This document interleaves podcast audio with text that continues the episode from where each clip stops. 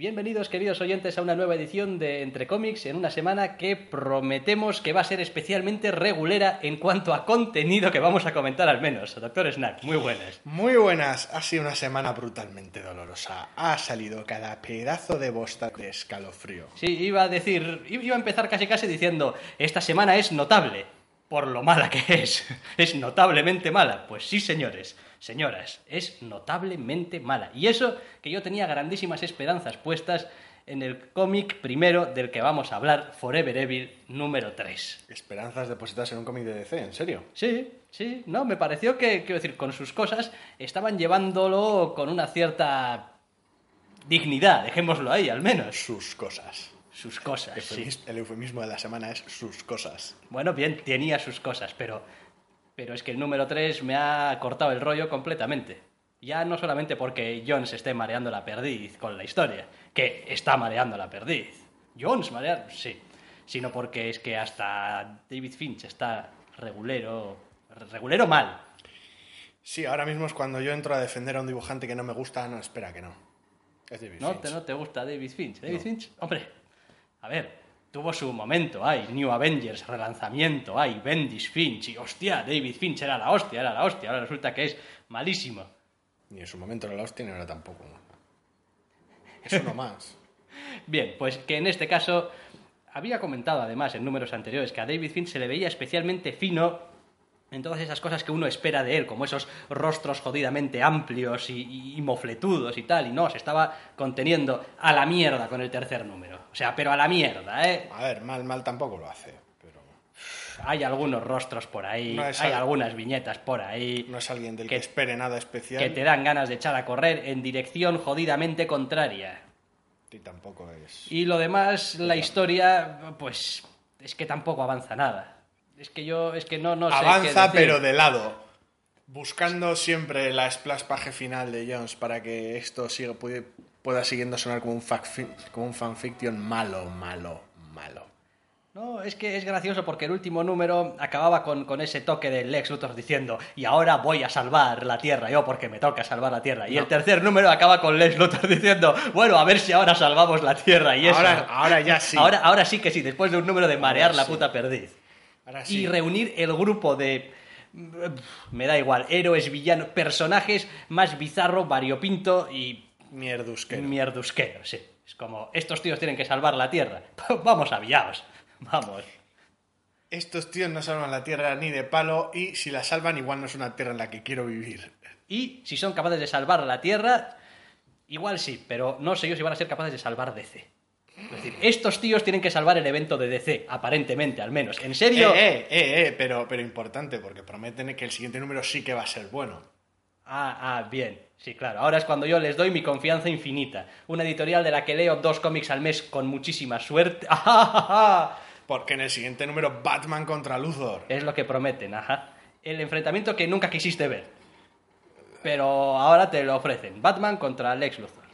Bien. Es mejor porque Batman. Ya, pero si Batman gana siempre, quiero decir.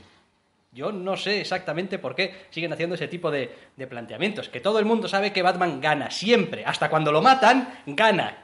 Batman, Batman se pasa todo el número hablando muy fuerte. Y en cualquier caso, en este caso, Lex Luthor quiere salvar la Tierra y Batman quiere salvar la Tierra. ¿Cuál sería la probable razón por la que se vayan a zurrar la badana? Pues porque, porque Les Luthor es malo y Batman es bueno y se pegan. Pum, Ah, pum, y en- se, se en- pegan. Entiendo, vale. ¿Y ¿Cuál es es el nivel narrativo de un cómic de DC? O sea, Bien, pero ¿cuál es la razón de que Lex Luthor no le diga a su bizarro particular? Oye, bizarro, ¿ves ese señor que va vestido... Bueno, ese señor que tienes ahí, al sol con él. ¡Anillo de Kryptonita! No sé, o este tipo de trampas mierderas que suele hacer Batman. A mí En, me cuentas. en cualquier caso, Forever Evil iba más o menos manteniendo la El tipo, dignidad. el sí. tipo ahí, "Ah, ah, oye, los malos han ganado y la Liga de la Justicia está desaparecida y de repente se cascan un número en el que no pasa nada. Sí, le miramos con cariño porque el cómic era capaz de andar sin, sin mearse encima ni, ni nada, así que bueno, pues no da mucho asco. En este número se mea encima Sí. y hay que cambiarlo.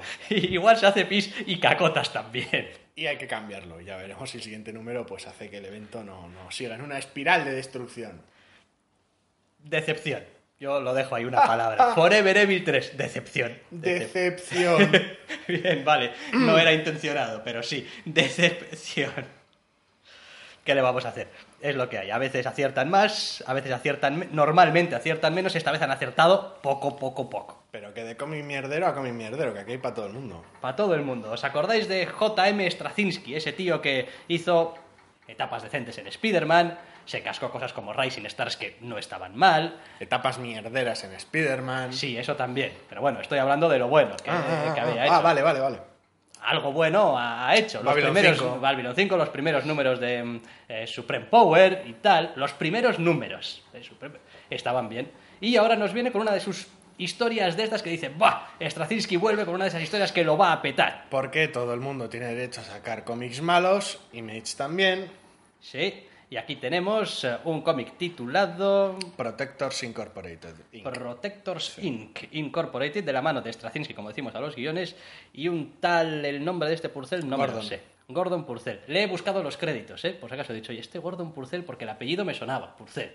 Pero nada que ver con ningún Purcell decente. Algún número, quiero decir, su, en- su entrada de la Wikipedia es un montón de colecciones, Flash, Superman, Spiderman, no sé qué, no sé cuántos, pero no acreditan ni qué número, ni cuánto tiempo, ni nada. O sea que me da que hizo algún filín, algún one shot, algún número, algunos acabados aquí y allá. Desde luego el dibujo de este cómic huele a relleno, sabe a relleno y parece relleno. Si estás buscando un cómic que parezca escrito en los 80 y dibujado en los 80, con ideas que Straczynski ya utilizó en los 80, casi casi, pues ¡Boom! aquí lo tienes. Esto es como Rising Stars 2, La Venganza, solo que con peor dibujo y con peor historia. Gente gana poderes, no explicamos cómo, tendrá importancia más tarde. Cuidado, Y- gente gana poderes, no. Cae cosa del cielo. No Sí. se sabe de dónde viene. Rising Stars 100%. Desde Rising Stars viene. Gana poder, ganan poderes. Viene, viene de otra colección de Oye, si esto acaba siendo el planeta del final de Rising Stars, le aplaudo, ¿eh? Técnicamente no. Técnicamente no, porque eran alienígenas, pero podría ser otra iteración. Cosa cae del cielo, da poderes a un señor. Cuando le aplaudes quiere decir que vas a una convención y le aplaudes en la cara, ¿no? Porque... Bueno, le aplaudo la osadía Ah, de ah, tantos ah, años ah, después sacarse de debajo del sobaco una, historia una semejante. secuela camuflada. Eso es. Para de contar la misma mierda otra vez. Sí, pero es eso, ¿eh? Un montón de gente gana poderes sin ninguna explicación, la mayoría empiezan queriendo ser buenos, después la gente más o menos se dedica a lo suyo, ya sabéis, dinero, poder, sexo, lo que le gusta a la Los gente. uniformes más horribles de la galaxia. Sí, hacen chirigota incluso en el propio cómic de ello, eso es verdad. Sí, pero hacer chirigota no lo disimula. No. Y en definitiva que este no es el cómic de Straczynski que queréis leer. No sé si queréis leer algún cómic de Straczynski a estas alturas. Es raro porque es el que hace a menudo. Sí, le encanta. Es, es como su idea fetiche. Cosa cae del cielo, da poderes y pasan cosas casi siempre las mismas, casi siempre desarrollándose de la misma forma. Y al final acaba todo igual que empezó. Ay, La, la- la- la teoría de la circularidad de Straczynski. Todo acaba igual que empezó. pues sí. Y bueno, ya hemos tenido nuestro cómic horrible de DC, nuestro cómic horrible de Image. Ya sabéis lo que toca ahora. Nuestro cómic horrible de Marvel. Porque Marvel no es inmune a las inmundicias. Joder. Que normalmente hablemos solamente de las buenas no quiere decir que no tenga cada cosa que telita, telita. Bueno, de esta serie ya hemos hablado con anterioridad y no precisamente para bien. Sí, la última vez hablábamos de Iron Man. Oh, Iron Man, Kieron Gillen y tal. Creo que Pagulayan era el último dibujante de aquello cuando el hermano tróspido, hermano tróspido. Y em, que era también, eres adoptado, eres adoptado. Y ahora resulta que el cómic empieza a joder. Con un flash forward Con un chungo flash de forward. una realidad alternativa hipotética Falsa. que no tiene lugar a cabo. Durante páginas y páginas y páginas te cuentan una historia de 30 años en el futuro donde todo se va, a- se acaba yendo a la mierda a pesar de los intentos de los dos hermanos Stark molones y el resto del cómic son 7, 8, 9 Vale, páginas. Esta opción no nos vale. Esta, teo- es. esta teoría hay que probar otras cosas. Porque Y- tenemos que salvar el mundo Y, tuyo. y un montón de páginas de, de, de Arno sí. Stark, el hermano, diciéndole a Tony, no te fíes de las inteligencias artificiales. Muy pesado. Muy no pesado. te fíes de las inteligencias Pero artificiales. Es como pesado, Epic for Shadowing. No Muy te fíes de las... Me sorprendería que Muy no pesado. tuviésemos algún problema con inteligencias artificiales en los próximos números. Vamos, me sorprendería porque Me no te fíes de las Me inteligencias hace mucha gracia porque, porque hasta este punto yo estaba leyendo el cómic con cara de horror de lo malo que era, de lo malo que era, y cuando creí que pues iba a terminar de forma anodina y tal, no, no, termina con, con- con una gran hostia, termina todavía peor. El cómic, el cómic termina como, un- como el peor cómic de linterna verde jamás escrito y es muy, muy gracioso. Me explico, porque aquí van unos cuantos spoilers. Tampoco es que importe porque esta cosa no recomiendo que se la lea a nadie, pero después de, pues eso, No 20 te páginas. las inteligentes artificiales. 20 páginas de mierda, de, de mierda muy horrible.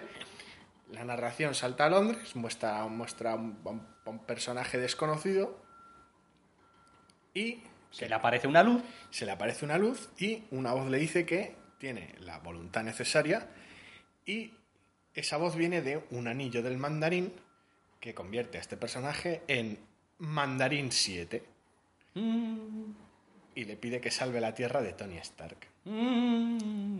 ajá. Y Sí, sí. le da la bienvenida a los, no sé, mandarín corps o...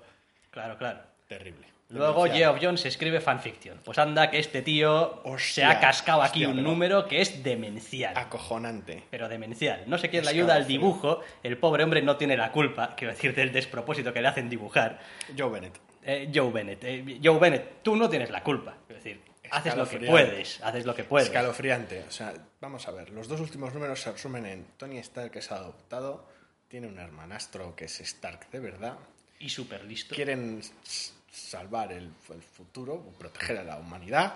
Las inteligencias artificiales son muy malas, eso Sí. que queda bastante claro el número. Y, por lo visto, los anillos del mandarín están reclutando gente para salvar la tierra de Tony Stark. O sea, es básicamente eso es lo que pasa en el cómic.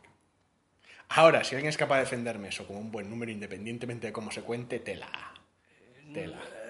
Yo soy incapaz y tengo bastante imaginación, ¿eh?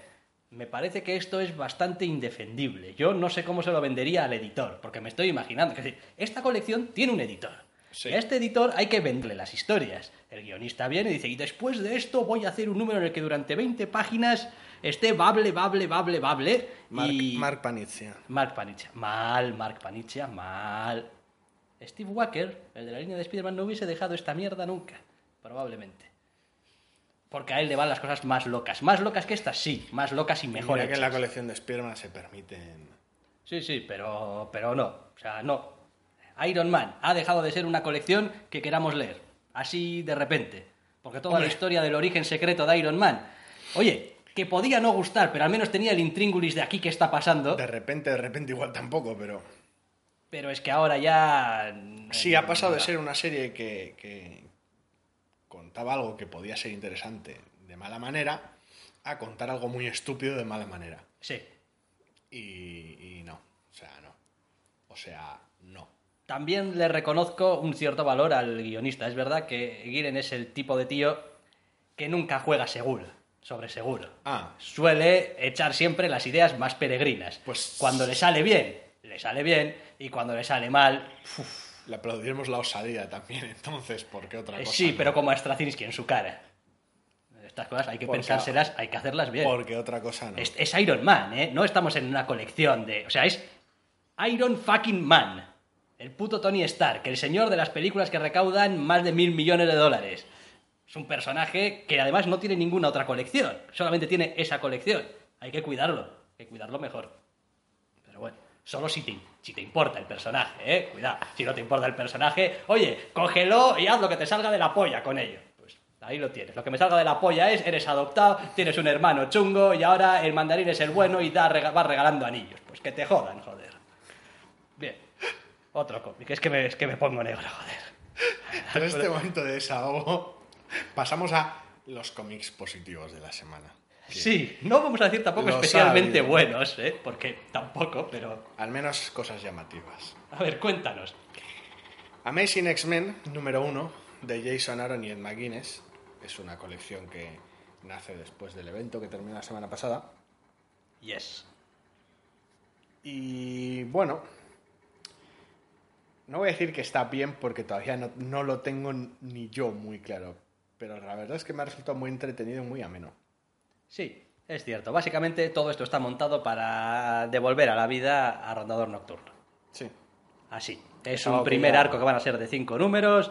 No sé si no se llama además algo así como el retorno de Rondador o alguna mierda por el estilo. Habría que mirarlo con un poquito de cuidado. The Quest for Nightcrawler. La búsqueda de, vamos, de Rondador Nocturno. O sea que sí, que al final va a volver. Además, Jason Aaron, el guionista, ha dicho mil veces, hay que traer de vuelta. Sí, Ah, eso comentaron en su momento, ya lo llevan avisando meses y meses. Yo te voy a ser sincero. La historia del cómic no vale un pimiento, pero como está contado con ese toque de tampoco nos lo tomamos muy en serio, pues oye, se hace una lectura más o menos ligera.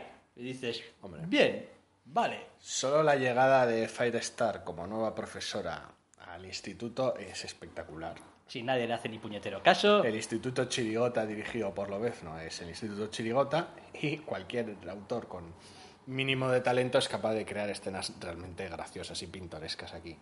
sí, todo muy chirigotesco, todo, todo el mundo está muy a lo suyo, a lo loco, no, no hacen caso a nada y Los pasan... personajes mantienen sus relaciones de otras, de otras colecciones bien coherentes, cómicos, ese, ese día a día mutante tan, tan clásico que suele funcionar en las, en las colecciones de los X-Men. Yo diría muy a lo mismo, muy en la línea de lo que está haciendo el propio Aaron en Lobezno y los X-Men.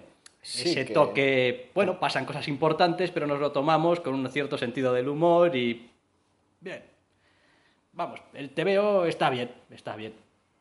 Eh, McGuinness es, es un tío solvente, Sí. tiene sus trabajos un poquito mejores, yo otros peores, pero el bueno. cómic en es muy bonito. Igual tal vez peca de poco serio, pero va con el tono de la, de la colección, así que... Sí, en general, bien, nos deja un mejor cuerpo, desde luego, que cualquiera de los otros que hemos comentado, que eran francamente malos. Este, al menos, es como, oye, después de habernos entacado tres cómics realmente malos, esto parece delicatessen, de repente. Sí, son, son cosas bastante pintorescas porque estamos hablando de Rondador Nocturno y de su familia, que son de de nocturno comer en el aparte. paraíso y, y unas peleas, y ¿por qué no? Pero bueno, habrá que ver Está cómo divertido. va avanzando. ¿eh? Es un primer número de los de decir, oye, al menos es gracioso. Es, es gracioso, es divertido, es ameno, está bien contado y está bien dibujado. No vamos a pedir más en una semana como esta, No, la verdad. no, la verdad es que es un, es un, es un golpe bastante refrescante después de... Porque si pedimos más vamos a salir escaldados. O quizás no. Porque ha habido, a pesar de todo, un cómic que a mí sí que me ha parecido interesante. Esta semana, tampoco voy a decir sobresaliente, pero sí interesante. Pues sí, de mano de Image, una vez más, que está dando ciertas, no ya sorpresas, porque los autores involucrados, pues bueno, son de cierto renombre, pero sí, algunas novedades agradables. Se trata de un cómic titulado Alex más Ada, que son dos nombres, Alex y Ada, Alex plus Ada, llámalo H, como quieras, de Jonathan Luna y Sarabón.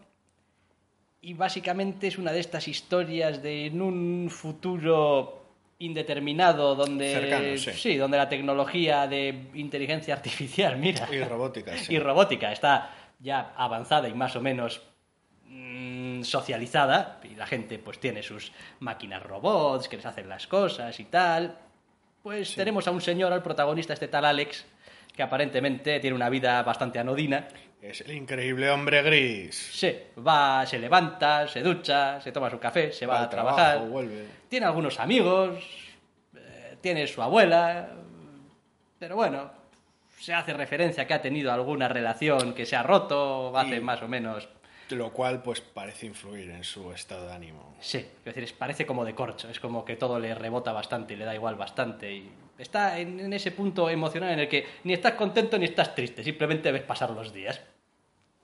Que oye, pues está bien. Y obviamente él es la parte Alex. Tiene que haber otra parte que no sabemos seguro. Bueno, sí, porque aparece, ¿no? El nombre en algún lado. Suponemos que es un androide. Pues sí, porque la abuela del protagonista, que es una cachonda, Sí. y el personaje más, más exótico y llamativo de todo el cómic, aprovechando que es el cumpleaños de su nieto, pues le regala un una androide. Eso es. Sí. La, la- la abuela hace chirigota de cómo ella ya tiene su propio androide. Su, su, su maromazo robot, sí. Sí, eso es, con el cual pues le hace ejercer de maromazo al androide y tal, y esas cosas, y chirigota con su sobri con su nieto, tú también a ver si te buscas algo y tal, que se te va a pasar el arroz, oye, que tengo solo 28 años y tal, ese rollo. Y la verdad es que el cómic está bien, no, no pasa gran cosa, pero... Es un primer número que a mí la verdad es que me ha gustado de forma bastante, bastante sorprendente, porque no me esperaba que fuera, que fuera así de bueno. Las otras cosas que he leído, de, en este caso de ambos hermanos Luna, no solo de Jonathan, como Girls, pues también empezaron bien, pero no me terminaron gustando a lo largo del camino. En este caso parece empezar mejor, pero no sé, no me fío de este tío. Se lo toman con calma, de todas No me formas. fío de este tío. El, el TVO y después a nivel, a nivel gráfico, a nivel de, de dibujo, pues me resulta también bastante difícil de definir. Es uno de estos dibujos de línea clara, de trazo limpio, Ese dibujo es el típico de Jonathan Luna en todas sus colecciones. y los personajes a ratos les veo, no voy a decir un, un aire, un aire anime porque tampoco es eso, pero tienen un cierto, no sé, no sé cómo definirlo, un aspecto a veces muy, muy mundano, muy, muy de mentiras, a veces también. Es como, bueno, esto que est- estáis bien, pero no, no, no tenéis ningún afán de pareceros realmente a, a- personas. El dibujo es expresivo, pero... Y no sé, está, realmente está bien, le pega. Digamos que es uno de esos casos en los que dices tú, bien, yo no sé si está bien o está mal, o podría ser mejor o podría ser peor, pero a la historia que cuenta y cómo se cuenta le va bien el dibujo. Yo creo que eso es suficiente para cualquier historia. No necesitamos dibujantes sobresalientes, necesitamos dibujantes que se ajusten a lo que tienen que contar y lo hagan con eficacia. El color está también muy bien aplicado, ese, ese rollo de colores muy planos, eh, para generar un poco ese mundo en el que parece todo muy aséptico, muy, muy de plástico, muy, muy de mentira, muy, muy de no tocar, solo de ver, porque es ese futuro así, muy de, de catálogo. Futuro Apple, futuro limpio, futuro blanco. Eso es, pero está bien, Alex y, y Ada, o Alex más Ada. Interesante, ya hablaremos más según vaya avanzando, pero la verdad es que es el tipo de historia que me llama la atención. Es como una versión relajada y limpia de, de un capítulo de Black Mirror. O... Sí, porque además tiene la ventaja de que el primer número realmente tampoco avanza hacia qué género quiere tirar, si quiere tirar hacia algún género. Es decir, esto podría desembocar en una historia de robot homicida, quiere Horror. matar humano, o Yo- amor entre humano y robot. Yo, yo, voy a apostar por el horror. Sí, Sí, bueno, podría ser. Sí, porque pese a lo limpio del, del dibujo, la escena de la abuela tiene algunas, algunas cosas bastante inquietantes, de las cuales ya te, ya te comentaré luego, porque sin el cómic delante tampoco tiene mucho sentido, pero Ya. tiene alguna pequeña cosa inquietante la escena. Hombre, la es verdad que en el cómic el cómic se abre con el tío después de despertarse oyendo unos informativos acerca de el problema ese de un robot que cogió conciencia propia que En hubo el pasado. en el pasado se cumple un año creo que dicen del ataque de ese de un- el único robot el Co- primer cosas robot pasan, que han cosas. pasado cosas entonces Tony Stark, no te fíes de la inteligencia artificial, yo en realidad apostaría más a que vamos a tener un ejemplo de manual de androide psicótica persigue a su novio humano dándole el coñazo una y otra vez, una y otra vez, una y otra vez, hasta que igual desemboca en algo más. Una trama muy anime, sí. Sí, la verdad es que sí. Pero bueno, esto ha sido lo que ha dado la semana de sí. Sí, no ha dado más, tampoco. Bueno, ha habido alguna cosilla más, pero, no, no, vamos no. ni a molestarnos en Que no, comentar. cosas muy malas y cosas que, bueno, pues han servido pa- para quitar el sabor de boca de las cosas muy malas. Tan anodino que esta semana es que no hay ni noticia chorra propiamente, lo cual... Hay noticia pintoresca de la semana, que no llamaría yo noticia chorra. No, de hecho, no tiene derecho a, a sintonía porque no, no es una noticia chorra. No, no, de hecho es una buena noticia, ya veremos cómo lo enfocan, pero en lo que a mí respecta ya me ha gustado. Básicamente hablamos de nuevas series de televisión, ¿verdad? Sí, hablamos de que Marvel, a través de una producción de los estudios de ABC, que son los que se encargan de Shield, ha hablado con Netflix para hacer unas cuantas series de televisión del universo Marvel. Como cuatro o cinco. Como básicamente cuatro. O sea, el plan, porque el plan es, es, es ambicioso y grande de cojones, ya veremos luego cómo, cómo resulta, es hacer cuatro series de 13 capítulos, una de ellas sobre Daredevil, una de ellas sobre Jessica Jones, otra con Luke, otra con Luke Cage y otra con Iron Fist, con puño de hierro. Y una vez hechas, terminar con una miniserie con todos ellos, llamada Los Defensores. Es decir, los planes Marvel de mega combinación de películas llevados a la tele. Sí, yo pienso que es una buena idea, porque son personajes que son resultones. ¿eh? Yo creo que son resultones y son muy apañados para No los presupuestos de televisión. Son personajes urbanos, de ciudad, de entornos de calle, de crimen normal. Soy Poderes- un abogado ciego, poderes discretitos. que como mucho doy un salteque aquí y allá y hago alguna... mm, Chirivuelta. Sí, chirivuelta, vamos a decirlo como es. Da una chirivuelta por aquí, una voltereta por allá. Bien. Eh, Jessica Jones, detective, básicamente, si siguen un poco el rastro de lo que ha sido su historia en el cómic, una serie de detective que, llegado el caso, te puede abrir un agujero en el pecho de una hostia. Dejémoslo ahí. Luke Cage. Luke Sí. Cage, Tu un tío tío injustamente encarcelado. exactamente que sale y pues puede tener sus cosas. Sí, más un justiciero del barrio. Y el último, Iron Fist, Sí. Em, cuyo nombre ahora mismo no recuerdo, nombre civil, no soy incapaz. Daniel recordar. Rand. Daniel Rand, efectivamente, que es un millonario del Kung Fu.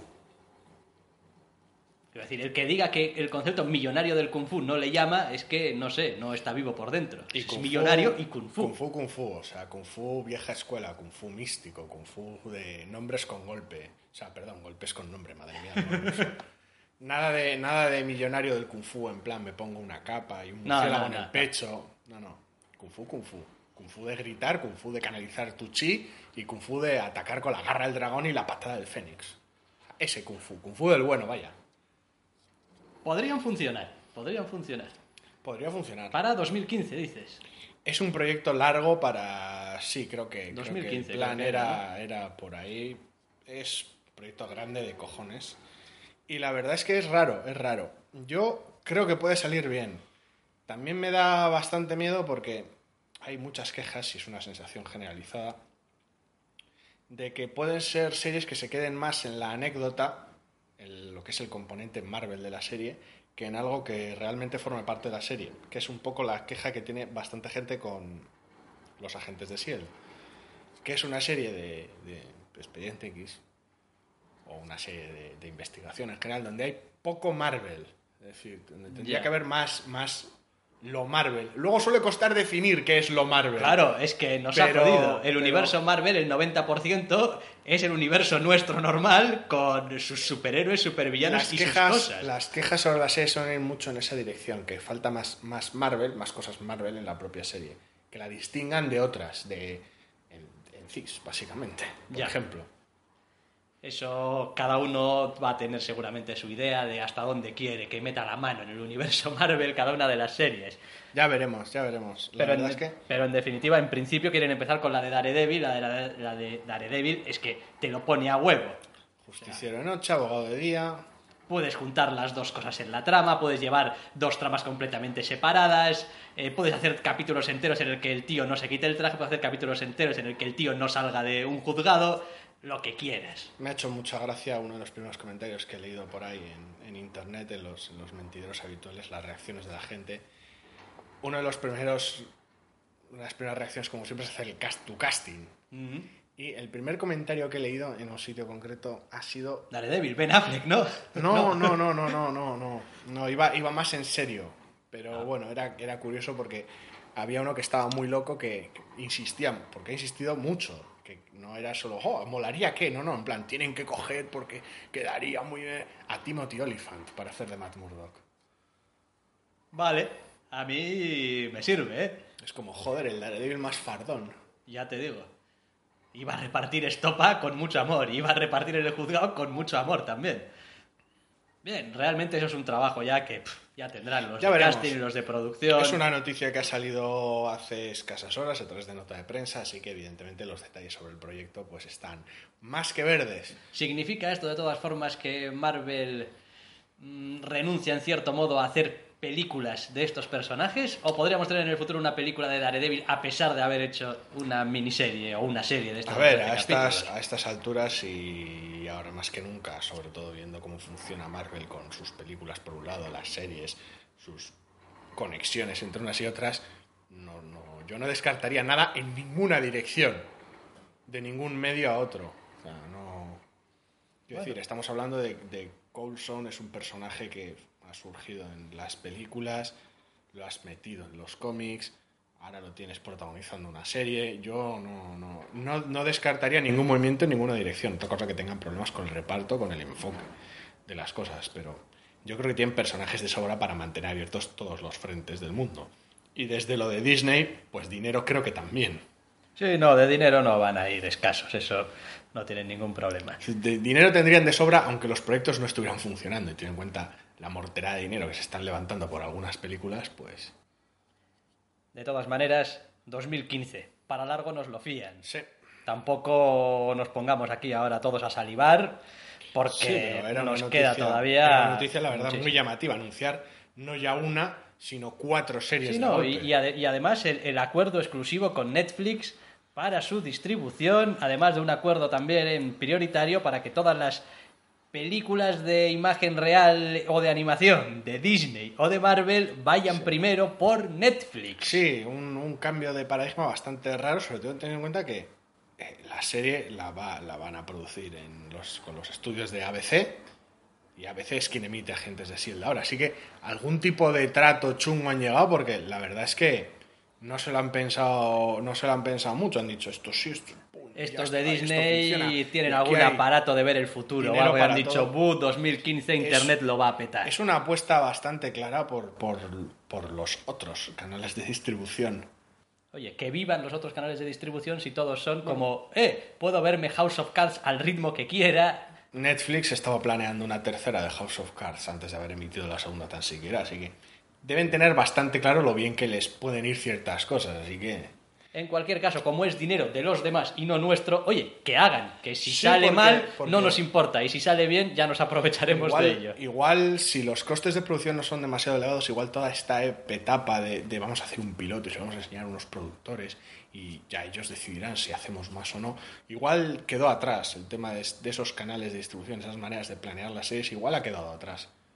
Sí, es posible que a partir de ahora te hago esta temporada de 10 capítulos y si te gusta ya me pides una segunda, pero yo ya te meto directamente toda la temporada para que la puedas ver en su conjunto, porque a veces por un piloto es complicado de juzgar. Pues sí. que es lo que va a ser una serie. Y nuestro tiempo se ha agotado una semana más. Hay pena, penita, pena, pero volveremos la semana que viene. Así que nos despedimos. Hasta la semana que viene. Hasta la semana que viene.